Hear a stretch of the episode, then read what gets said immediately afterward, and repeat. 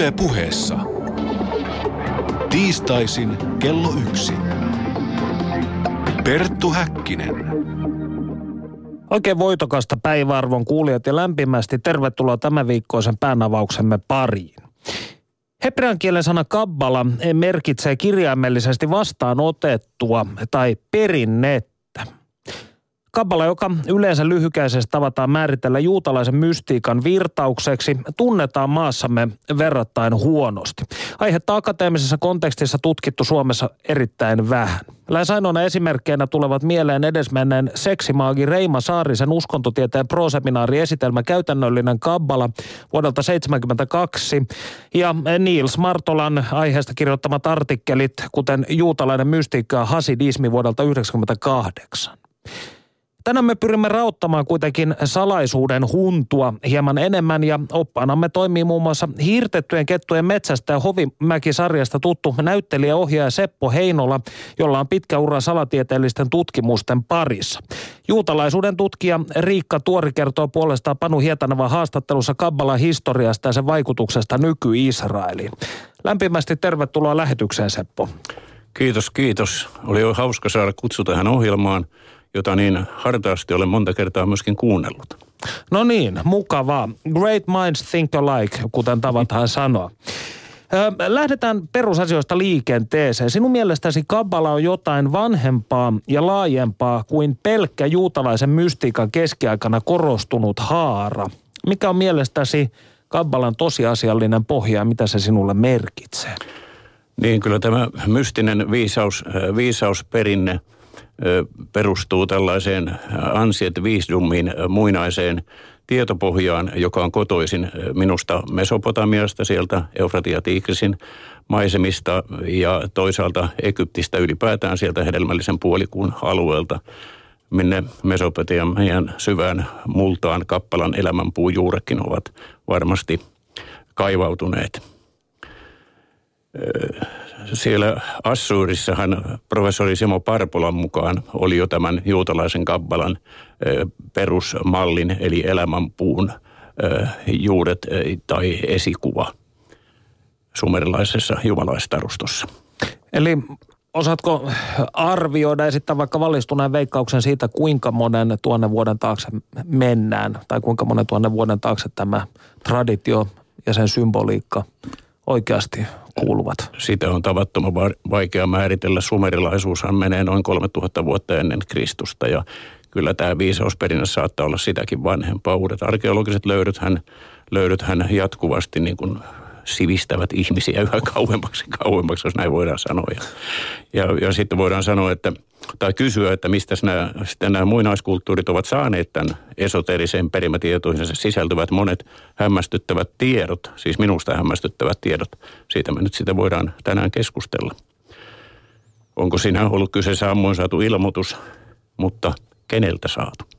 No niin, pidetään ihmisiä vielä hetki jännityksessä ja käydään läpi näitä näitä kabbalismin perusasioita, muodollisia sellaisia. Muiden muassa Golden Dawn salaseuran johtaja Samuel Little McGregor Mathers tapasi jakaa kabbalan neljän al- alakategoriaan, eli suulliseen kabbalaan, kirjalliseen kabbalaan, käytännölliseen kabbalaan, eli seremonialliseen magiaan ja dogmaattiseen kabbalaan. Mikä on näiden olemuksellinen ero?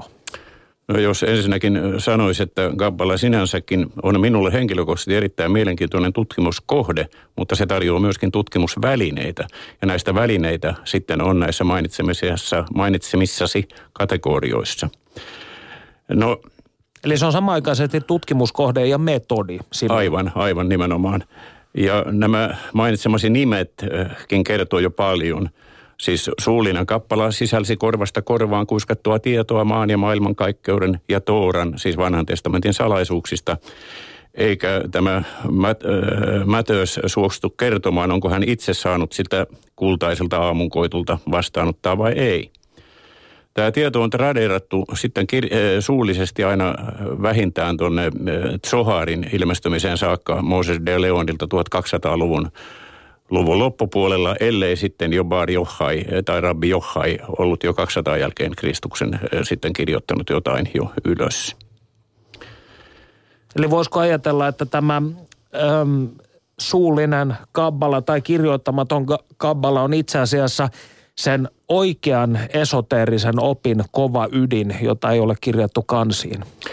Niin voidaan sanoa, että siellä on jotain sellaista, mitä ehkä tradeerataan vielä tänä päivänäkin vain suullisesti. Se tieto on jotain niin sellaista, että sitä ei ehkä haluta tai uskalleta ihmisiä, suojella, halutaan suojella ihmisiä siltä tiedolta, jos Kut- se on jotain semmoista. Kutkuttava ajatus. Ole hyvä ja jatka. Kiitos. Niin sitten tullaan tähän kirjalliseen kappalaan, ja se kuten dogmaattinenkin sisältää kappalakirjallisuuden tunnettuja teoksia, kuten tämän luomisen kirjan Sefer Jetsirahin, tai Sefer Jetsirah on itse asiassa muodostumisen kirja, ja Book of Bahir, eli kirkkauden kirja, ja Zohar, eli loiston kirja, ja tietenkin etenkin Toora itse, siis vanha testamentti, ja minun käsitykseni myöskin uusi testamentti kuuluu tähän kirjalliseen kappalaan kohteena. Tämän kirjallisen kappalan metodeja on sitten hyödynnetty myös myöhemmässä, myöskin sekulaarissa kirjallisuudessa, jonka monissa klassikoissa on kappalistisia vaikutteita, kuten esimerkiksi Gulliverin retkissä näin, joka ei ole kaikkea muuta kuin mikään lasten satukirja. No missä kohtaa eri toten? Gulliverin retkissäkö? Mm. No sanotaan näin, että se paljastuu jo tässä nimessä Gulliver, jonka etunimi oli Lemuel. Hän oli kapteeni Lemuel Gulliver, ja Lemuel oli kuningas Salomonin peiten nimi. Ja Gulliver merkitsee pieni pallo matkustaa. Gullot on miekankahvan nuppi. Tämä miekankahvan nuppi eli maapallo matkustaa avaruudessa ollen pieni suhteessa Jupiteriin ja suuri suhteessa kuuhun. Uskotko sitten, että äh, kirjailijalla oli, Swiftillä oli tällaista tietämästä asiasta? No Swift oli äh, hyvin korkea-arvoinen erään salaseuran jäsen, ja hän oli ö, korkeasti koulutettu teologi. Hänhän hämmästyttävästi tiesi esimerkiksi Marsin kaksi kuuta oikealla, suurin piirtein oikealla etäisyyksillä sata vuotta ennen kuin ne virallisesti löydettiin. Mutta jos mä jatkaisin tuosta sitten tästä, että sitten tämä seremoniallinen eli maaginen kappala on lähinnä erilaisten taikalukujen, mantrojen, sanamuunnelmien ja amulettien avulla harjoitettua magiikkaa, jolla pyrittiin vaikuttamaan siis luontoon. Tätä kappalaa mä en tunne, enkä missään tapauksessa sitä itse harjoita.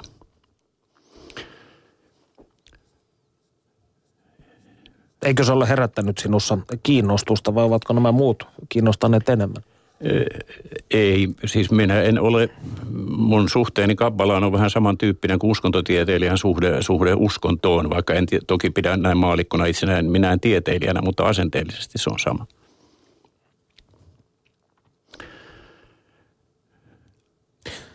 No neljäntenä tulee sitten niin sanottu dogmaattinen kabbala, niin mitä tämä tarkkaan ottaa merkitsee? No dogmihan tarkoittaa oppia, ja dogmaattinen kappala on osa kirjallista kappalaa, ne menee vähän niin kuin limittäin, ja tämä dogmaattisen kappalan opit esiintyvät sitten näissä kirjoissa, lähinnä Sefer Jetsirahissa ja Zoharissa ja näin, jossa on tämä kabbalan oppi maasta ja maailmankaikkeudesta ja Jumalasta ja ihmisestä ja näin poispäin, tai kabbalistisia käsityksiä, joita voidaan kutsua opiksi ja dogmiksi. No, omien sanoisi mukaan sinä tutkit, mutta et harjoita kirjallista kabbalaa, niin mikä on harjoittamisen ja tutkimisen ero? No, niin kuin äsken sanoin, niin minä vaan tutkin suhteellisen objektiivisesti tämmöisiä näillä kabbalan metodeilla, esimerkiksi Raamatun tekstejä. Mutta minä en näillä samoilla metodeilla ja menetelmillä laadi mitään salakirjoituksia tai kryptoja, niin kryptisiä asioita omiin kirjoituksiin tai teksteihin. Eli että se, siinä on se selkeä ero. On paljon taiteilijoita, jotka harjoittavat kabbalaa siinä mielessä, että he tätä kabbalistista symboliikkaa tradeeravat omassa taiteessaan. Kyllä. Kirjallinen kabbala tavataan jakaa gematrian, notarikonin ja temurahin, niin mitä nämä edellä mainitut metodit tarkoittavat? No, gematria on kaikkein parhaiten tunnettu kabbalistinen metodi, jota minä myöskin paljon käytän.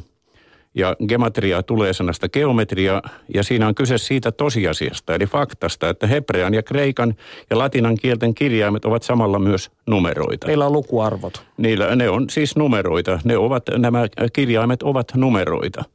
Ja silloin tällainen joku sana, näistä kirjaimista muodostettu sana, on numerosarja, ja se numerosarja voidaan laskea yhteen, ja se summa on se lukuarvo. Tai erilaisilla muilla menetelmillä voidaan kertoa ne luvut keskenään, ja tulo ja tulon tulo ja tulon tulon tulo on taas niin kuin tämmöinen lukuarvo. Professori Solemahan on, kun tämä on vuosituhansia kehittynyt tämä menetelmä, tämä nyt vuosituhansia, vuosisatoja aikanaan kuitenkin, niin professori Solem kirjassaan Kabbala niin luettelee noin seitsemänkymmentäkaksi eri gematrista menetelmää.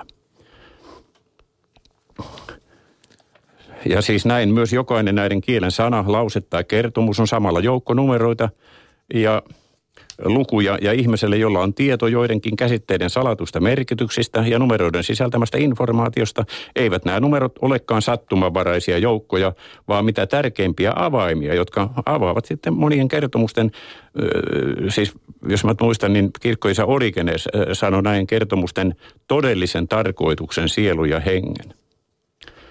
Niin hebreassa on kaksikymmentäkaksi aakkosta, jotka kohta tulemme tähän elämän puun käsitteeseen hivenen myöhemmin tässä ohjelmassa, mutta joiden on katsottu ikään kuin vastaavan elämänkuussa kulkevia kaksikymmentäkaksi polkua.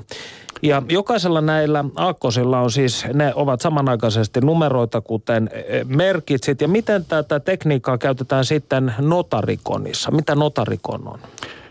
No notatrikon ei välttämättä käytä, käytä siis näitä numeroita, se saattaa käyttää niitä, mutta notatrikon periaatteessa on kahdenlaista salakirjoitusta. Se on eräänlaista pikakirjoitusta, esimerkiksi initiaali eli alkukirjaan salakirjoitusta, kirjoitusta, jota tämän päivän kännykkänuoret käyttävät, mitä ihastuttavimmalla tavalla. Mä kysyin, mä kysyin kerran yhdeltä tytöltä, että, tai mä kysyisin sulta, sulta tuota niin noin, että jos sun tyttäressä kirjoittaa sulle kännykkään sanan ismo, niin mitä se tarkoittaa? Ei harmaita hajuakaan. No se on notatrikoni lauseesta. Ihan sama mulle oikeesti. Eli, eli, eli toisin sanoen tämän päivän teineillä, niin ho- homma on hyvin hallinnassa. Kyllä, Nimen, nimenomaan ja muinaiset kivenhakkaajat ja kirjoittajat, kun kirjoittaminen oli hidasta, niin he, he lyhensivät mielellään lauseita etukirjaimiin. Niin kuin tämän päivän koko meidän teknokraattinen kielenkäyttömme on täynnä. Meillä on uusi tämmöinen lyhennysten kieli nykyaikana. Sitten oli myöskin notatrikooniin kuului, kuului tuota, muodostaa sanojen komponenteista, esimerkiksi tavuista tai, tai osasanoista, niin niiden järjestystä vaihtelemalla uusia sanoja. Esimerkiksi Raamatun ensimmäinen sana Bereshit, eli joka on käännetty alussa. Mm. Se voidaan kääntää monen monilla muillakin tavoilla, niin se voidaan notatrikonissa lukea esimerkiksi Bra-shit, eli luotiin kuusi. Siis luotiin kuusi numero, mm. kuusi, joka viittasi maailmankaikkeuden rakenteeseen ja näin poispäin. No kolmas näistä on sitten niin sanottu temura. Mihin sitä käytetään ja miten sitä käytetään? Temura on sitten tällaista kirjainten järjestysten vaihtelemista, kirjainten sekoittamista, kirjainten permutaatiota, vaihtelua. Vaihtelua siinä saattoi olla, se saattoi olla hyvinkin epämääräistä, mutta myöskin ihan säännöllistä. Ja esimerkiksi renessanssin Englannissa käytettiin englantilaisissa aakkosissa tätä temurahia sillä tavalla, että tietystä kohtaa, tietyn kirjaimen kohdalta aakkosta katkaistiin ja pantiin tästä katkaisusta kohdasta seuraava aakkonen aan alle ja vedettiin se koko aakkosto sillä tavalla. Ja tähän tuli sitten päällekkäin olevat kirjaimet vastasivat toisiaan ja siitä oli helppo tehdä salakirjoituksia. Francis Bacon käytti esimerkiksi tätä Shakespearen näytelmissä. Ja Kreivi Cagliostrohan käytti tätä ja sitähän tietysti asia nyt, mistä ikinä olla päästy yksimielisyyteen, pitääkö väite paikkansa vai ei, mutta hänenhän kerrottiin muun muassa ennustaneen Ranskan suuren vallankumouksen tällä tekniikalla.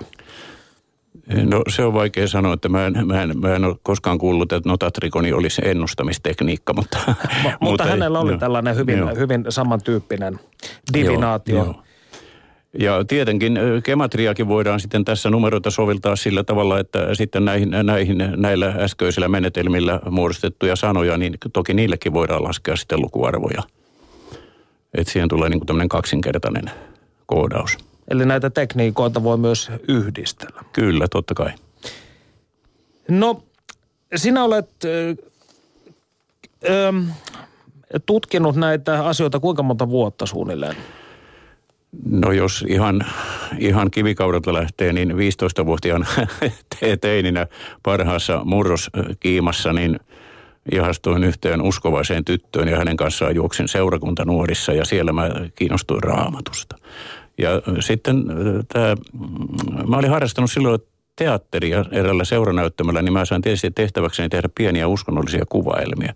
Ja mä otin niihin tuota, niin repliikkejä raamatusta ja mä tarkistelin sitten, sitten alkeellisesti sanakirjojen avulla vähän näiden, näiden repliikkien alkutekstejä. Ja huomasin silloin, että raamattua voidaan kääntää monella muullakin tavalla kuin perinteisellä tavalla tai kun meillä rippikoulussa opetettiin. Ja siitä se sitten pikkuhiljaa hiljaa lähti ja, ja noin teatterikoulun jälkeen sitten ollessani teatterista illalla töistä kotona myöhään yöllä, niin sattumalta käsin osui salainen oppi, jossa oli viittauksia Kabbalaan, tämä Blavatskin suurenmoinen teos, ja se oli kerta kaikkiaan tyrmäävä se vaikutus, että se vei multa sitten ihan koko sielun.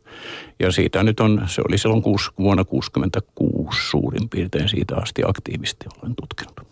Eli sinulla on vähän niin kuin vi- viisikymppinen taiteilijajuhla t- t- tässä mielessä. No se voisi, olisi numerologisesti sana nun, eli kalan rakku, joka on vesikapiskiksen symboli, joka on siis, että näihinhän, siis Kabbalaan kuuluu olennaisesti myös niin sanottu sakraalikeometria, eli pyhägeometria, jonka lukusuhteina ilmenee, ilmenee raamatussa. Ja tämä onkin hyvin syvää päättyä. Kohta me kysymme Sepolta, että mitä hän tarkkaan ottaen etsii näiden gematristen ja numerologisten metodien avulla ja ennen kaikkea mitä hän on niiden avulla löytänyt. Mutta tässä vaiheessa annamme hetkeksi vuoron lentävälle reporterillemme Panu Hietanavalle. Perttu Häkkinen. Retkemme Kabbalan maailmaan jatkuu ja nyt tuomme mukaan keskustelun akateemista näkökulmaa. Pian perehdymme Kabbalan historiaan ja siihen, kuinka Kabbala voi tänä päivänä Israelissa. Vastauksia kysymyksiini tarjoaa juutalaisuuden tutkija Riikka Tuori Helsingin yliopistosta, jonne olen häntä saapunut tapaamaan. Oikein hyvää päivää ja tervetuloa ohjelmaamme. Kiitoksia paljon. Aloitetaan matka Kabbalan historian tutkailemalla terminologiaa. Mistä Kabbala-nimi on oikein peräisin? No sananahan Kabbala tarkoittaa oikeastaan pelkästään tällaista perinnettä tai traditiota. Eli se tarkoittaa vastaanottamista, se sana juuri sanan taustalla. Ja itse asiassa nykyhebrassa se tarkoittaa, saattaa tarkoittaa vaikka vastaanottoa hotellissa tai, tai kuittia, jonka saa kaupassa. Että sillä on ihan tämmöinen maallinen merkitys. Mutta perinteisen juutalaisuuden näkemyksen mukaan oikeastaan kaikki juutalainen mystiikka raamatusta alkaen on osa tätä Kabbala-perinnettä, eli juutalaista mystiikkaa. Eli niin kuin raamatussa Mooses saa Siinailla laintaulut ja kymmenen käskyä ja samalla oikeastaan koko Tooran, eli juutalaisen pyhän lain kokonaisuudessaan, niin samalla hän saa tämän mystisen perinteen myös, eli Kabbalaan. Tämä on siis perinteisen juutalaisuuden näkemys asiasta. Akateemisen tutkimuksen mukaan sitten ää, ajatellaan, että tämä Kabbala ikään kuin terminä tulee ää, enemmän esiin tai ilmestyy juutalaiselle kentälle melko myöhään, eli vasta tuhatsata-tuhatkaksisataaluvulla Ranskassa, Provansissa ja Espanjassa, no. jossa syntyy tämmöinen keskiaikainen mystillis-teosofinen perinne, jossa pohditaan muun muassa Jumalan olemusta ja jumalallisten tällaisten attribuuttien, eli sefiroiden ö, rakennetta. Eli siinä merkityksessä Kabbala on, on oikeastaan just tietty kirjallisuuden tyyppi tai, tai tämmöinen esoteerinen tiede, mutta se voi olla myös aktiivista toimintaa. Eli Kabbalaan liittyy keskiajalla myös tällaista messiaanista toimintaa, aktiivisuutta, magiaa. Pyritään vaikuttamaan tähän todellisuuteen myöskin. Kabbalaan liittyy elimellisesti kirja nimeltä Zohar. Mikä se oikein on?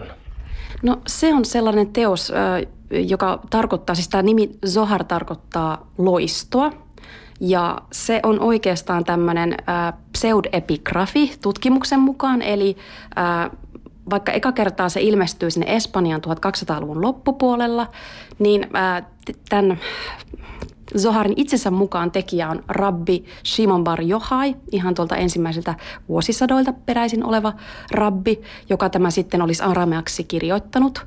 Mutta tutkijat ovat osoittaneet, että tekijänä olisi tuhatkaksisataaluvun loppupuolella ää, Espanjassa elänyt Mooses de Leon, joka sitten tämän Shimon bar Johain äänitorvena ikään kuin tässä teoksessa toimii. Ja tämä Zohar on siis muodollisesti Tooran, eli viiden Mooseksen kirjan kommentaari, mutta se sisältää ihan tosi paljon kaikkea muutakin materiaalia. Tällaista tämä rabbi Shimon bar Johai seikkailee ää, opetuslastensa kanssa aika Espanjaa muistuttavissa maisemissa, ja siellä tapahtuu kaikenlaisia erikoisia juttuja. Mutta myös pohditaan just näitä sefiroita, jotka jo aikaisemmin mainitsin, eli nämä Jumalan kymmenen attribuuttia, eli aktiivista toimia, toim, toimivaa tekijää maailmassa. Millainen rooli tällä Zohar-kirjalla on Kabbalan harjoittajille?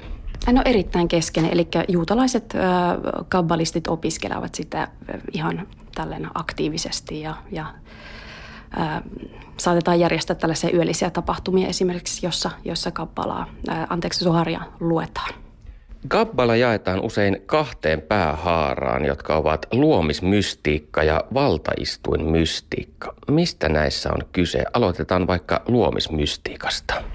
No luomismystiikassa pohditaan Hebrean aakkosia, eli näitä kaksikymmentäkaksi aakkosta, ja niiden avulla yritetään ymmärtää sitä, että miten Jumala on luonut maailman. Eli tällaisia erilaisia ulottuvuuksia, joilla Jumala ikään kuin operoi luodessaan maailmaa. Luomismystiikan keskeisin teos on Sefer Jetsirah, joka on, äh, tarkoittaa siis luomisen kirjaa, joka tekijöidensä tai, tai tota, äh, juutalaisten mukaan on patriarkka Abrahamin tekemä teos. Eli tässäkin on kyse todennäköisesti tällaista pseudepigrafista, eli jonkun äh, suuruuden nimiin kirjoitettu teos. Äh, Sekä luomismystiikka että tämä palatsi- ja vaunumystiikka, niin nämä on molemmat hyvin varhaisia juutalaisen mystiikan haaroja. Eli tutkimuksen mukaan ne edeltää jo tätä varsinaista keskiaikaista kabbalaa. Ja äh, ton äh, luomismystiikan sekä palatsimystiikan taustalla on totta kai myös raamattu. Erityisesti noi profeettojen taivasnäyt Jes- Jesajan ja Hesekielin kirjoissa, jossa kuvaillaan siis Jumalan valta- valtaistuinta ja palatseja tällaisissa vähän, vähän ekstaattisissa näyissä. Ja ajoitus oikeastaan voisi olla tuonne ensimmäisille vuosisadoille ajanlaskumme alusta. Vaikea tietää, ketkä tämän valtaistuin mystiikan on, on luoneet. Ehkä rabbit, hyvin fragmentaarista kirjallisuutta tämä on. Ja mikä sen merkitys on ollut, niin todennäköisesti ehkä on pyritty jollakin tavalla luomaan yhteys Jumalaan eri tekniikoin. Ja tämä on ilmeisesti koko kappalan perimmäinen kysymys ja tarkoitus, luoda yhteys Jumalaan. Kyllä, ehkä toinen tämmöinen keskeinen merkitys tai tarkoitus on myös Tooran salaisuuksien ymmärtäminen. Yksi tämän valtaistuinmystiikan tai palatsimystiikan kirjallisuuden osa on niin kutsuttu Tooran prinssi, joka tuodaan sieltä ylemmistä sfääreistä tänne alas ja jonka avulla juutalainen mystisesti yhdessä päivässä oppii koko Tooran. Perinteisesti on ajateltu, ettei kabbalaa saa opettaa ihmisille, jotka eivät ole juutalaisia. Mistä tämä ajattelu oikein kumpuaa? No siis jo Talmudissa, eli tässä juutalaisten lakikokoelmassa noin kuusisataaluvulta ja jo ennen sitäkin ää, varoitetaan ihan juutalaisia itseään, että, että mystisten asioiden pohtiminen on vaarallista. Eli se voi johtaa kuolemaan, hulluuteen, epäjumalan palvontaan, siis jopa sellaisia, että kääntyy kristityksikin. Tällainenkin uhka siinä on voinut olla. Eli kabbalan ja mystiikan keskeisen piirre, piirre on tämmöinen salamyhkäisyys, eli vain harvat ja valitut ovat hengellisesti kypsiä ottamaan sitä tietoa vastaan. Sen lisäksi tähän juutalaiseen äh, opiskeluun kuuluu vahvasti opis, äh, opettaja-oppilassuhde. Eli kabbalaa ei tule missään tapauksessa opiskella yksin, vaan siinä aina tarvitaan joku auktoriteetti, jonka avulla sitä lähestytään. Eli, eli tämäkin osoittaa sen, että se on vaarallista. Ja sen takia myöskin tämä ajatus siitä, että ei-juutalaiset opiskelisivat ää, ainakin omiin päin tai ylipäätään ää, kabbalaa, niin se on ää, vaarallinen ajatus. Ää, muistan tuossa muutama vuosi sitten Jerusalemissa eräs Hasidi liikkeessä oleva ää, opettaja selitti, että monet Kabbalistit ovat kuolleet nuorina, noin nelikymppisinä ja jopa alle, sen takia, että he olisivat paljastaneet vahingossa liikaa tietoa. Että tämmöistäkin kerrotaan, että pitää olla varovainen. Eli tämä pelko Kabbalan vaarallisuudesta on siis edelleenkin läsnä Israelissa ja juutalaisten parissa. Niin, pelko tai varovaisuus tai tällainen ajatus siitä, että salaisuuksia ei tule kertoa kaikille, tai ainakin sitä pitää hallinnoidusti jakaa eteenpäin. Ja nimenomaan tämä opettaja-oppilassuhde on tärkeä. Perttu Häkkinen. Olet kirjoittanut, että kappala oli tuhatyhdeksänsataakuusikymmentäluvulle saakka marginaalissa modernissa israelilaisessa kulttuurissa. Mitä tämä tarkoittaa ja kuinka se sitten alkoi nousta pois marginaalista?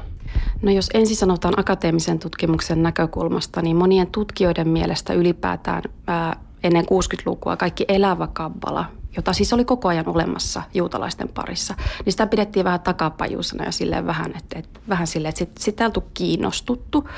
Öö, et samaan aikaan kyllä tutkittiin kaikkia näitä keskiaikaisia tekstejä, teosofiaa ja tällaista näin, ja siitä oltiin akateemisesti kiinnostuneita. Mutta sitten tuon vuoden kuusikymmentäseitsemän sodan, eli kuuden päivän sodan jälkeen, öö, kabbalalle tuli enemmän tilausta israelaisessa yhteiskunnassa. Erityisesti Jerusalemin pyhien paikkojen haltuunotto ja tietenkin myös länsiranta herätti tällaista uskonnollista innostusta, johon sitten sekoittui myös tällaisia messianisia pyrkimyksiä. Nähtiin, että nyt on joku, joku uusi prosessi lähtenyt käyntiin ja sillä saattaa olla nimenomaan tälleen mystiikankin kannalta merkitystä. Että Jumala on nyt lähtenyt ikään kuin ihmisen kanssa, juutalaisen kanssa tässä, tässä toimeen. Isompaa hengellistä tapahtumaa odotettiin ja odotetaan yhä.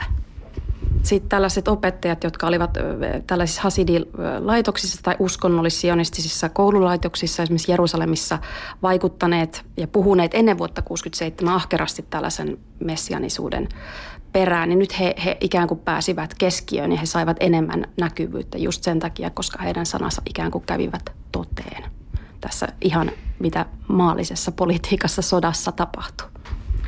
Kabbalassa on tänä päivänä useita erilaisia suuntauksia ja tutkailkaamme niitä seuraavaksi hieman tarkemmin. Vanha ortodoksit eli haredit harjoittavat niin kutsuttua perinteistä kabbalaa. Millaista on perinteinen kabbala? Israelissahan on noin kuusisataa seitsemänsataa tuhatta haredijuutalaista eli, eli vanha ortodoksia ja he pyrkivät erottautumaan muusta yhteiskunnasta muun muassa pukeutumisellaan ja ihan elintavoillaan ja muulla. Ja heillä on myös kokemus, että he ovat oikeita juutalaisia kontra sitten tämä muu maallistunut väestö. He ovat, he ovat niitä, jotka oikeasti noudattavat, noudattavat juutalaisia perinteitä. Ja heidän harjoittaman kabbalan tutkiminen on hyvin vaikeaa, koska he eivät hirveän mielellään anna omia uusia tekstejään ulkopuolisille ja muutenkin pysyvät ikään kuin omassa, omassa piirissään. Eli se on säilynyt yhä tällaisena aika esoteerisena. Mutta sitten meillä on kaksi tämmöistä keskeistä liikettä, josta toinen näkyy myös Suomessa, eli tämä Habad-liike, joka kuuluu myös näihin vanhaan ortodokseihin. Eli heidän äh, taholtaan kabbalaa myös äh, markkinoidaan paljon avoimemmin, koska heillä on tällainen äh, lähetystehtävä, että he haluavat tuoda maallistuneita juutalaisia takaisin äh, aidon juutalaisuuden piiriin ja myös tällainen kabbalan opettaminen rajoitetusti myös äh, tavalliselle kansalle on, on siellä näkyvää. Ja toinen liike on tämä Breslev äh, Hasidi-liike, tuhatkahdeksansataaluvun alu, alussa syntynyt, tällaisen kuolleen rebben ympärille äh, äh, syntynyt myöskin tällaista vähän äh, meditatiivista toimintaa ja ekstaattista toimintaa harjoittava liike, joka on näkyvä Israelissa, Israelissa katukuvassa ja harjoittaa myös tällaista äh, outreachia, eli pyrkii saamaan saamaan maallistuneita israelilaisia ja juutalaisia osaksi liikettä. Sionismi eli israelilainen nationalismi oli alun perin maallinen liike, joka tietenkin tähtäsi juutalaisvaltion syntyyn, mutta pian siihenkin sekoittui uskontoa. Millaista on sionismin sävyttämä kabbala? No Talmudin mukaan ää, loppua ei niin sanotusti, niin sanotusti saa pakottaa ja siksi ää, monet vanhaortodoksit on suhtautuneet sionismiin maallis, maallistuneena tai maallisena liikkeenä negatiivisesti, mutta jo varhain tähän sionismiin syntyi myös uskon, uskonnollinen haara. Ja tässä oli yksi kuuluisimmista uskonnollisista sionistisista kabbalistisista tällainen henkilö kuin Rabbi Abraham Cook, jonka teoksia myydään itse asiassa yhä, ja hänellä on, hänellä on hyvin vahva kabbalistinen maailmankuva. Ja monelle ää, uskonnollis-sionistiselle ajattajalle tämä juutalainen mystiikka ja kabbala on osa myös tätä nyky, nykyaikaa. Niin kuin mä just äsken selitin tuosta kuuden päivän sodan vaikutuksesta ja maan hallussapidosta, että se on osa sellaista kabbalistista maailmankuvaa, että meillä on tämä pyhä maa ja se on osa sitä suunnitelmaa ja mikä tahansa hyvä teko voi tuoda tätä messianista maailmaa lähemmäksi. Ja itse asiassa mikä tahansa hyvä teko voi olla se viimeinen, jolloin sitten Messias tulee ja, ja uusi aika alkaa. Eli vahvasti tähän ää, uskonnollis-sionistiseen liikehdintään saattaa myös liittyä kabbalistista ajattelua. Ei aina, mutta toisinaan. Misrahin juutalaisilla on myös oma lähestymistapansa kabbalaan. Keitä nämä misrahin juutalaiset ovat ja millainen on heidän kabbalansa? No misrahin juutalaiset ovat Lähi-idästä tai Pohjois-Afrikasta tulleita juutalaisia. Usein kutsutaan myös sefardijuutalaisiksi. Misrahi tarkoittaa itää ja se on esimerkiksi Pohjois-Afrikan kohdalta vähän hankala, koska sehän on lännessä tämä termi siis. Joka tapauksessa äh, tällaiset mystiset perinteet on monille misrahin juutalaisille, esimerkiksi Marokon juutalaisille olleet osa kansan kansanperinnettä. Siihen on sekoittanut myös paikallisia, esimerkiksi arabi, arabitraditioita. Ähm, monelle misrahijuutalaisille tällaiset karista, karismaattiset rabbit, jotka ovat myös profiloituneet kabbalisteina, niin he ovat olleet hyvin, hyvin tärkeitä. Ja kabbalistiseen perinteeseen Israelissa ja en, jo ennen Israelin olemassaoloa vuosisatojen ajana rabbien, keskeisten ää, rabbien haudat on ollut tällaisia pyhiinvaelluspaikkoja, jossa myös ajatellaan, että siellä rukoileminen myös tuottaa, tuottaa hyvää onnea. Että tässä, tällä on hyvin pitkä perinne myös, tai erityisesti misrahijuutalaisten parissa. Ja useilla kabbalaa harjoittavilla misrahitaustaisilla ää, rabbeilla on myös talouselämässä ja politiikassa valtaa. Että itse asiassa juuri eilen luin Haaretz-lehdestä artikkelin, jossa yksi tällainen kabbalistirappi ja poliitikko oli tuomittu korruptiosta vankilaan. Eli näissä saattaa liikkua myös suuria rahoja näissä, näissä piireissä. Kabbalan historian tuorein luku pitää sisällään niin kutsuttua New Age-vivahteista kabbalaa. Kuinka vanhat kabbalan koulukunnat ja tällainen uusi kabbala tulee keskenään toimeen?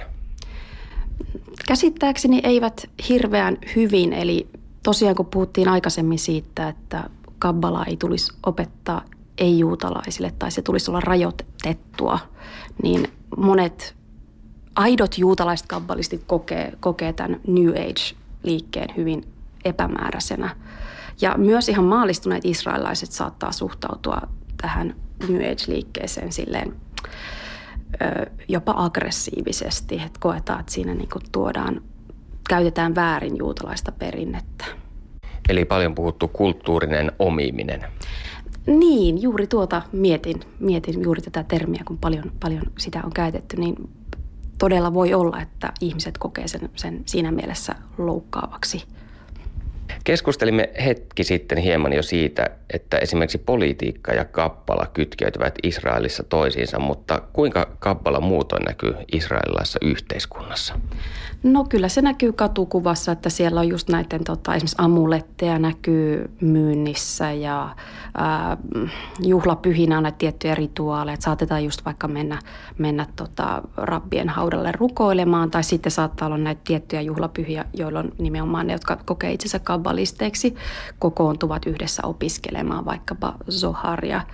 Ja sitten ihan semmoinen semmoinen yksikin rituaali kuin sapatin vastaanottaminen, niin siihen on oikeastaan viisitoistasataluvulta lähtien liitetty sellaisia kabbalistisia rituaaleja, jossa sapatti vastaanotetaan morsiammena ja se ikään kuin liitetään näihin sefiroihin, Jumalan, että ikään kuin Jumala on itsekin ikään kuin pakkosiirtolaisuudessa, niin kuin juutalainen kansakin, ja aina sapattisin Jumalan sisäiset sefirat palaavat takaisin avioliiton yhteyteen. Eli ihmisillä on tällaisia sapattilauluja, jotka on hirveän populaareja, joista ei edes tiedetä, että niiden tausta on itse asiassa myöhäisen keskiajan kabbalassa. Että kyllä, kyllä se silläkin mielessä sillä on ollut paljon vaikutusta juutalaisen ja israelilaisen kulttuuriin. Eli kabbala on siis jonkinlaista israelilaista kansanperinnettä, joka on koko ajan läsnä yhteiskunnassa.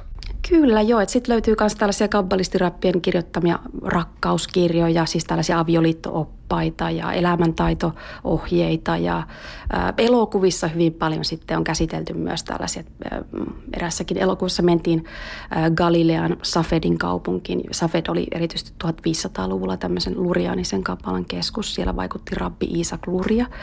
Niin ä, Safedissa on kuvattu tällaisten, tällaisia rakkaus, rakkautta käsitteleviä elokuvia nuorista ää, tällaista vanha-ortodoksi juutalaisista, jotka sitten opiskelevat samalla myös vähän kabbalaa. Perttu Häkkinen. Ja lämmin kiitos Panu Hietanevalle ja juutalaisuuden tutkija Riikka Tuorille tästä äskeisestä ja hyvin valaisevasta viisitoista minuuttisesta. Me jatkamme täällä Seppo Lehtolan kanssa.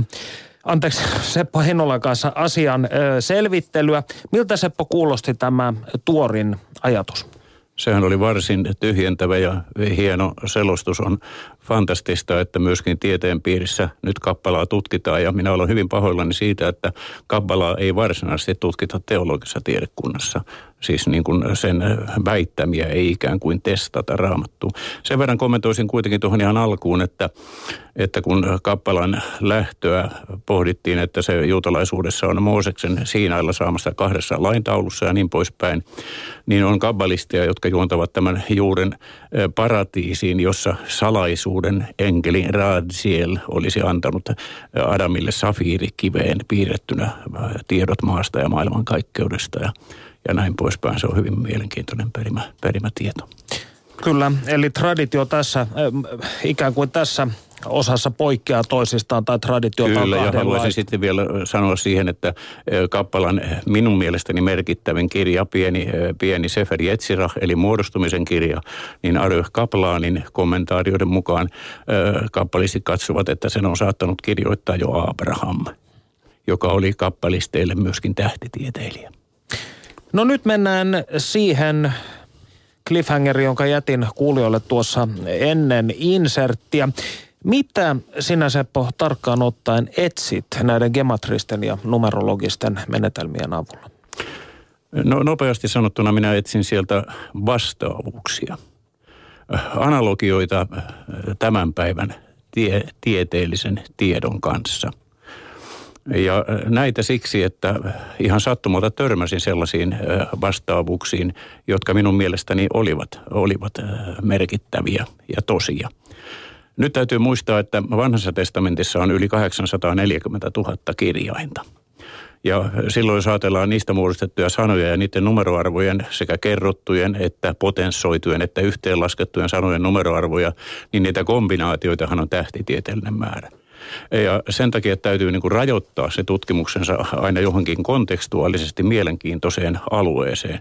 Ja minulla se on etukäte, etupäässä ollut luomiskertomus. Mä olen tutkinut luomiskertomuksen sanojen gematriaa ja etsinyt luvuista, siis vastaavuuksia.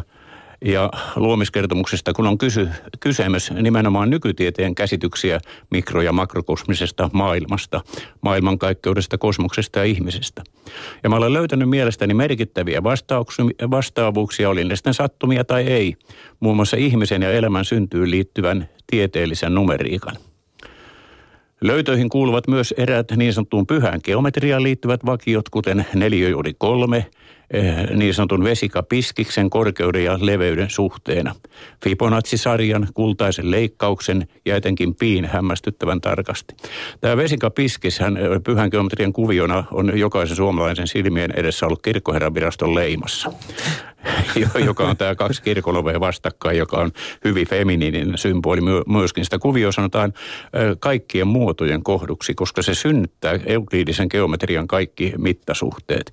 Ja nyt on niin hämmästyttävä, että luomiskertomuksessa, kun on jumalasana, jodhe vauhe, eli tämä tetrakrammaton, mm-hmm. niin sen ensimmäisten kirjainten numerot on yksi ja viisi. Eli lukuna se voidaan lukea myöskin viisitoista. Ja sitten tuota, ihminen, eli Adam, on ö, neljäkymmentäviisi ja koko Jahve on kaksikymmentäkuusi. Nyt viisitoista suhde kaksikymmentäkuusi suhde neljäkymmentäviisi ovat vesikapiskiksen suhteita. Siis kun esimerkiksi kun ihminen on vesikapiskiksen halkasia, neljäkymmentäviisi, niin sen leveys on kaksikymmentäkuusi, eli Jahve, joka on Jahven numeroarvo. ja kaksikymmentäkuusi on vielä kuution tekijöiden numeriikka. Kuutiossa on kaksikymmentäkuusi komponenttia. Eli tätä Jumala, ja sitten tämä Jumalan nimi liittyy myöskin rautaan, mikä on siis niin kuin maailmankaikkeuden yleisin alkuaine. Ja näin poispäin.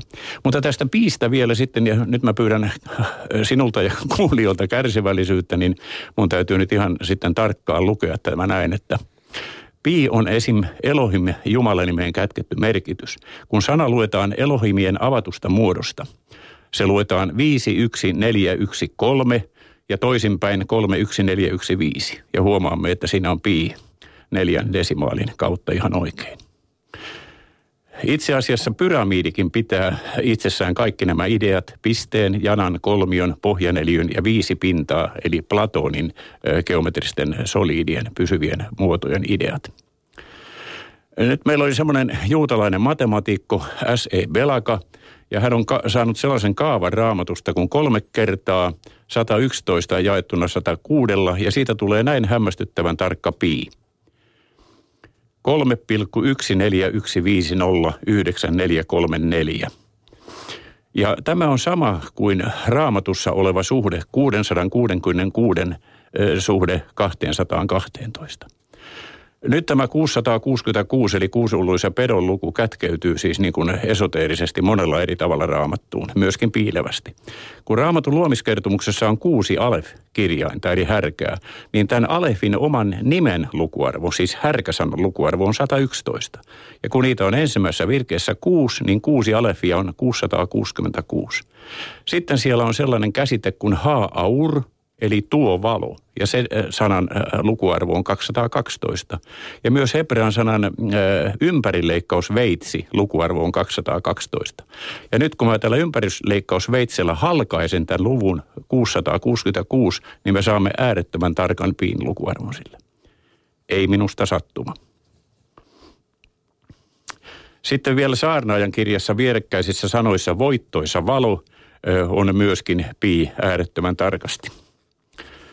Ja siitä sitten voidaankin lähteä muihin, muihin luonnontieteellisiin asioihin, mitä niillä voitaisiin todistaa. Eli sinun mielestäsi kabbalalla tai sen metodeilla on jonkinnäköistä luonnontieteellistä todistusvoimaa? Satuin kerran yhteen Kari Enqvistin kanssa, Joka, jonka kompetenssi menee tietysti tähtitieteellisesti ylitse omani, niin kuitenkin puhuimme pari sanaa Kabbalastakin, ja mä sitten kerroin hänelle, että on aika hämmästyttävää, että sana Kabbala, joka siis merkitsee paitsi vastaanottaa, niin se myöskin voidaan tavuttaa gab al tässä notatrikonissa, jolloin se merkitsee voiman mitta. Gab-mittana on meillä sanassa kappa perunoita vielä tänä päivänä, niin voimamitta. Ja tämän voimamitta-käsitteen lukuarvo on sata kolmekymmentäseitsemän. Ja se on täsmälleen se, kun meidän fysiikkamme tärkein voimamitta, joka mittaa elektronin ja fotonin vuorovaikutussuhteen vahvuutta. Ja se on niin sanottu aineen hienorakennevakio, josta sinänsä minä en ymmärrä yhtään paljon mitään, mutta tiedän vaan, että se vakio on yhden suhde sata kolmekymmentäseitsemän. Ja mä muistan, että oliko se Niels Bohr, joka esimerkiksi kiinnitti valtavasti huomiota lukuun sata kolmekymmentäseitsemän. Seitsemän vai kuka se oli näistä kööpenhaminalaisen koulukunnan koulukunnan tiedemiehistä. Miten Enqvist sitten suhtautui tähän ajatukseen? No hän hymähti, mutta se jäi sen verran häntä kiusaamaan, että hän erään kirjansa esipuheessa sanoi, että sellaistakin on ö, sanottu, että kappalasanan lukuarvo on sata kolmekymmentäseitsemän. Ai, ai, ai. Ja suurin piirtein noin enemmän sitä, tässä, no. Eli jonkinnäköisen muistijäljen sinä onnistuit jättämään kuitenkin. Kyllä, se jäi häntä vähän askarruttamaan. Ja on se askarruttanut monia muitakin tiedemiehiä. Mutta sitten mä sanoisin vielä, että että onko sattumaa se, ja nämä on mun omia löytöjä, että ihmisen eli Adamin, jonka nimi tarkoittaa kirjaimellisesti väriä punainen tai sanaa veri, ensimmäinen veri tai härän veri. Se, sen sanan gematria antaa kolme lukua, neljäkymmentäneljä, neljäkymmentäviisi ja neljäkymmentäkuusi. Siis dam, veri on neljäkymmentäneljä, adam on neljäkymmentäviisi. Ja Adam, jos otetaan se ä, ä, näkyviin kirjoittamaton tai ä, sana am, a mukaan sieltä, joka pelkästään ääntyy, niin se on neljäkymmentäkuusi. Nyt ä, voit pitää tuolistas kiinni. Nämä luvut, nämä luvut neljäkymmentäneljä, neljäkymmentäviisi, neljäkymmentäkuusi, Ne on täsmälleen samat kuin verisolussamme olevat kromosomiluokuttelun mukaiset ihmisen neljäkymmentäneljä autosoomista, neljäkymmentäviisi miehelle ja naiselle yhteistä ja yhteensä miehen Y mukaan lukien neljäkymmentäkuusi kromosoomia. Ihmisen kromosoomit, jotka otetaan verestä, ovat neljäkymmentäneljä, neljäkymmentäviisi ja neljäkymmentäkuusi. Voiko se olla sattumalta sama kuin Adamin, joka on luomiskertuksen ihminen, joka merkitsee verta ja punaista? Aika jännä sattuma. No tässä vaiheessa tietysti kuulijoitamme varmasti askarruuttaa seuraava asia. Jos näihin vanhoihin kirjoituksiin on koodattu tällaista luonnontieteellisestikin pätevää dataa, niin kuka sen on sinne kryptannut? Mistä tämä tieto on peräisin, jos on vuosituhansia vanhaa? Mikä on sinun teoriasi? Siis minun teoriani on se, että se tieto on peräisin nefilimeiltä, eli maahan alas laskeutuneilta. Langenneilta. Äh, niin, langennut on tämmöinen moraalifilosofinen käännös, joka, joka, tota, joka, joka on moralisoitu sanasta laskeutua alas. Se on sama, mm. tai pudota alas. Se on sama kuin ruotsi fallaneer. Sillä on annettu äh, moraalinen konnotaatio tai eettinen konnotaatio tietyllä tavalla. Kyllä, nimenomaan siitä syystä, että nämä nefilimit sitten yhtyy ihmisten tyttäriinkin, niin se oli sitten eräänlainen lankemus, mutta, mutta kyllä tämä verbi kirjaimellisesti merkitsee vaan laskeutua alas. Se on synonyymi hebrean sanalle eh, laskeutui, jered, esimerkiksi näin. näin. Ja tota, ennen kaikkea sitten näillä enkeleillähän Kabbalassa oli nimiä, ja yksi enkeli oli esimerkiksi enkeli Radziel. Ja Radz merkitsee hebreassa salaisuus. Mutta se merkitsee myöskin eh, eh, päinvastoin luettuna tseer, se merkitsee siemen. Eli se on siemenen salaisuus. Ja tähän siemenen salaisuuteen liittyy salaisuus myöskin tuota niin noin raudasta ja elämän synnystä ja kasvusta ja elämän puusta, joka hebrealaisille oli vehnä. Ja, ja silloin tullaan sitten sen elämänpuun numeroihin. numeroihin. Ja tämä on nyt hyvin hämmästyttävä seikka se, että vehnäsanan lukuarvo on kaksikymmentäkaksi, niin kuin elämänpuussa on kaksikymmentäkaksi polkua. Ja vehnän vihne, se muistuttaa sitä elämänpuun seema-mallia. Ja nyt tuota niin noin, äh, tämä vehnä esiintyy luomiskertomuksen niin sanotussa E L S-salakirjoituksessa, josta meillä on vielä puhuttu laisinkaan, eli equidistant letter sequences, eli tasavälisalakirjoituksessa. Mm. Siellä on sana vehnä. Ja se onkin, se onkin sitten iso ja mystinen juttu, juttu miten tähän siemeneen lisä, sisältyy sitten myöskin salaisuus raudasta, sillä rautasanassa on, joka on hebreaksi berzel, niin sen sisällä on tämä sana tseer, joka on salaisuus ja siemen. Ja siemen on myöskin tämä vesikapiskiksen mallinen, joka oli tämmöinen sekä poikittaisena että pystysuunnassa tämmöinen yleinen, kaikkein hienoin, äh, hienoin symboli tässä mielessä. Eli jos oikein ymmärrän, niin onko sinun tulkintasi mukaan, ovatko nämä raamatun laskeutuneet tai langenneet enkelit, jos nyt käytetään tätä käännöstä, niin ekstraterrestiaaleja? Siis niin kuin maan ulkopuolisia puolisia niin, olentoja. Sieltä niin, tulleita. Joo, niin se mun henkilökohtaisen näkemykseni mukaan nimenomaan näin on.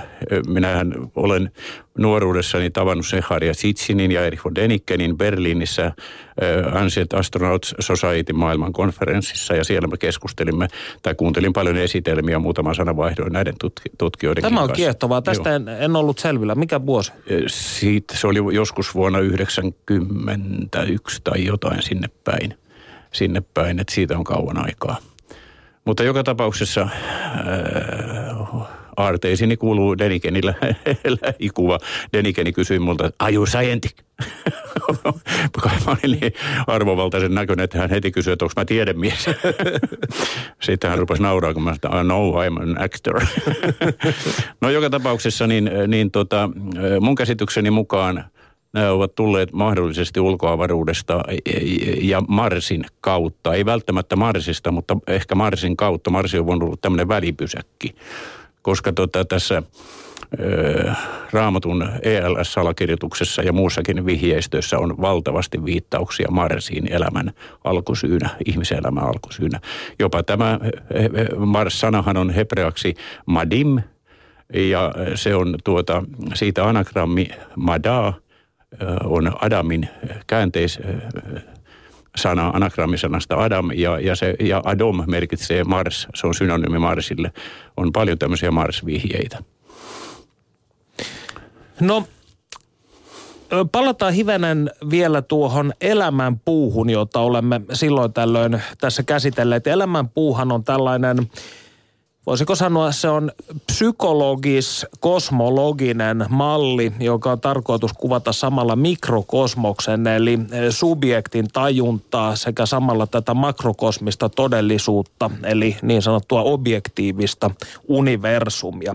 Ja elämän puuhan on kymmenen sefiran, eli emanaation, kaksikymmentäkaksi polun muodostama pohjapiirros näistä kummastakin. Sinä olet kirjoittanut elämänpuusta seuraavasti. Elämänpuu on Jumalan valtakunta ihmisen muodossa ja se on auringon valtakunta Salomonin temppelinä. Mitä tarkoitat? No minä tarkoitan sitä, että antiikissahan oli se sanonta, että niin ylhäällä kuin alhaalla, joka kuvasi, että mikrokosmos ja makrokosmos ovat vastaavuuksia. Ja, ja hermeettinen tuota, maksimi. Kyllä, nimenomaan näin sanottuna. Ja, ja tota, ihminen Jumalan kuvana on tavallaan Jumalan valtakunta. Jumaluus asuu jokaisessa ihmisessä. Ja, ja, ja tällaista tavallaan jumalaista ihmistä kuva, kuvasi. Nyt mä en tarkoita, että ihminen olisi Jumala, ettei mua väärin käsitetä, mutta, mutta tämä tämmöinen jumala-ihmisen, täydellisen ihmisen, ihmisen kuva oli myöskin assyrialaisessa elämänpuukuvastossa, josta edusti aina kuningasta ja täydellistä ihmistä. Ja, ja täydellisen ihmisen vertauskuva oli kuningas Salomo ja myöhemmin ja sitten myöhemmin Jeesus ja näin poispäin. Mutta tämä ihminen ei ole täydellinen, koska hän on silloin tässä tsitsumissa, kun Jumala ulosvuodatti itsensä, itsestänsä, itsensä kunist, kutistain energiansa sille tasolle, että ylipäätänsä maailmankaikkeus saattoi ilmentyä ja, ja loi tämmöisiä Isaac Lurianin mukaan tämmöisiä valoastioita, niin nämä astiat särkyivät ja tämä ihminen, täydellinen ihminen meni rikki ja täydellinen maailma meni rikki. Ja nyt tämä täytyisi niin kuin repareerata sitten, eli korjata tikkunissa, ja joka tarkoittaa sitä, että nyt noustaisiin näitä elämänpuun portaita niin kuin, tai käytäviä polkuja ylöspäin, jotta saavutettaisiin se alkuperäinen alkuvalo, puhdas alkuvalo uudestaan. Aikainen tsitsumia eli supistusta. Niin, niin, tai sitten vähintäänkin siihen tsitsumin hetkeen silloin, kun, silloin, kun se tota, ennen kuin se meni rikki, että saavutettaisiin tavallaan tämmöinen uusi ehjyys. No käytännön tasollahan se vaan tarkoittaa sitten esimerkiksi minulle sitä, että, että kun näillä jumalallisilla sefiroilla on tämmöisiä nimiä. Mun jalkojeni alla on valtakunta, eli malkut, joka viittaa tähän aineelliseen maailmaan ja minun itseeni, mun jalkapohjiini. Ja niin sitten se, siellä on tuota sitten keskirungossa siellä tulee vastaan kauneus, tiferet, ja ensin tulee jesod, joka on perusta. Mun pitää luoda elämäni hyvälle perustalle ja pohjalle, saada siis itsessäni oleva seksuaalienergia, jota jesod symbolisoi myöskin kuriin, jotta mä voisin saavuttaa kauneuden, tiferetin, ja päästä sieltä sitten suoraa tietä ylös keterin kruunuun. Mutta tämä suora tie ei yleensä onnistu, jolloin täytyy, täytyy käydä näiden pesapallo... Siksakkia. Siksakkia pesäpalloruutujen kautta, eli näiden sefiroiden kautta ja saavuttaa armoa ja lujuutta ja, ja loistoa ja kirkkautta ja viimein siellä ylhäällä päästä ymmärrykseen ja viisauteen. Eli äitiin ja isään. Kyllä, äitiin ja isään. Ja sitten, jotka nämä äiti ja isä synnyttävät uuden niin sanotusti Kristos-lapsen, eli uuden täydellisen lapsen. Ja tässä uudessa täydellisessä lapsessa on olennaista se, että hän ei ole enää mies eikä nainen. Ei, ei siis tämän elämänpuun vasen pylväs eikä oikea pylväs, vaan se keskipylväs, joka on neutri. Siis eli tämä, hän on vähän niin kuin Adam Kadmon tietyllä niin, tavalla. Hän on siis siinä mielessä, että tämä uusi henkinen eh, olento, mies tai nainen, on syntynyt ihmiseksi. Ja ihminen on ehyt ennen kuin se jakautui sukupuoliin. No emmehän me konkreettisesti voi, tota, voi mennä su, muuttaa sukupuolejamme neutreiksi, mutta tämä onkin kysymys siitä, että ihmisen henkisellä minuudella ei ole sukupuolta. Siis äly, älyllä ei ole sukupuolta, sielulla ei ole sukupuolta.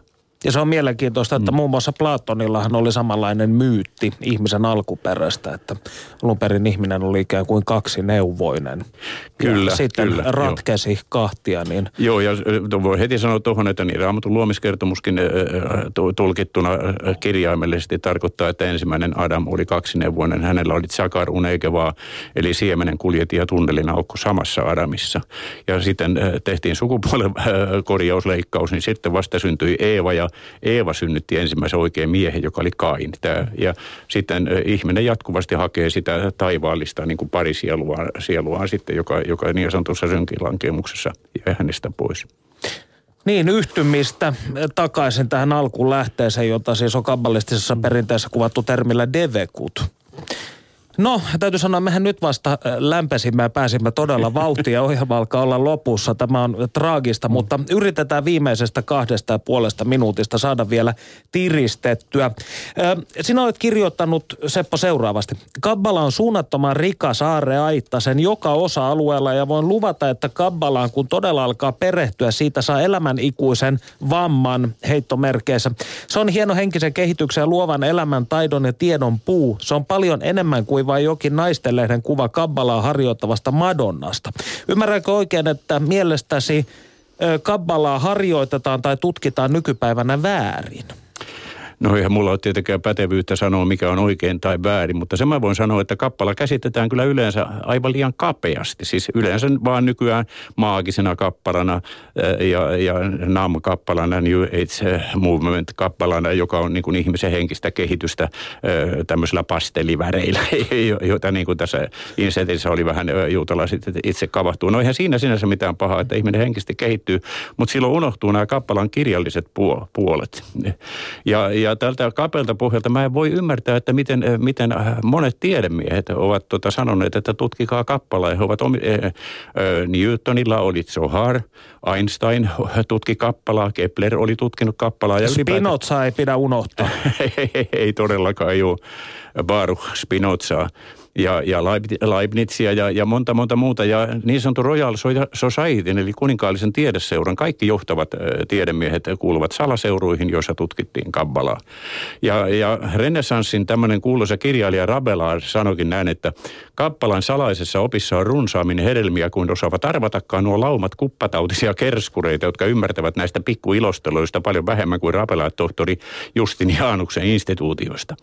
Ja nyt mä sanon tämän yhden hedelmän, joka oli tällä, mistä minun mielestäni esimerkiksi Einstein sai idean siitä, että valo kaareutuu avaruudessa. viisitoista sekuntia aikaa. Mä sanon äkkiä. Luria sanoi, ja katso, suoran linjan tavoin äärettömän valo vuortui ulos keskellä tyhjyyttä. Se ei laskeutunut heti alas ja levinnyt, vaan hitaasti valon linja alkoi levittäytyä, ja aivan laajenemisensa alussa se vetäytyi, että linjan salaisuuteen tuli ympyräksi. Tähän on hyvä ja pakko lopettaa. Lämmin kiitos vierailusta, Seppo Heinola. Kiitos. Me palaamme asiaan ensi viikolla. Siihen asti voikaa hyvin.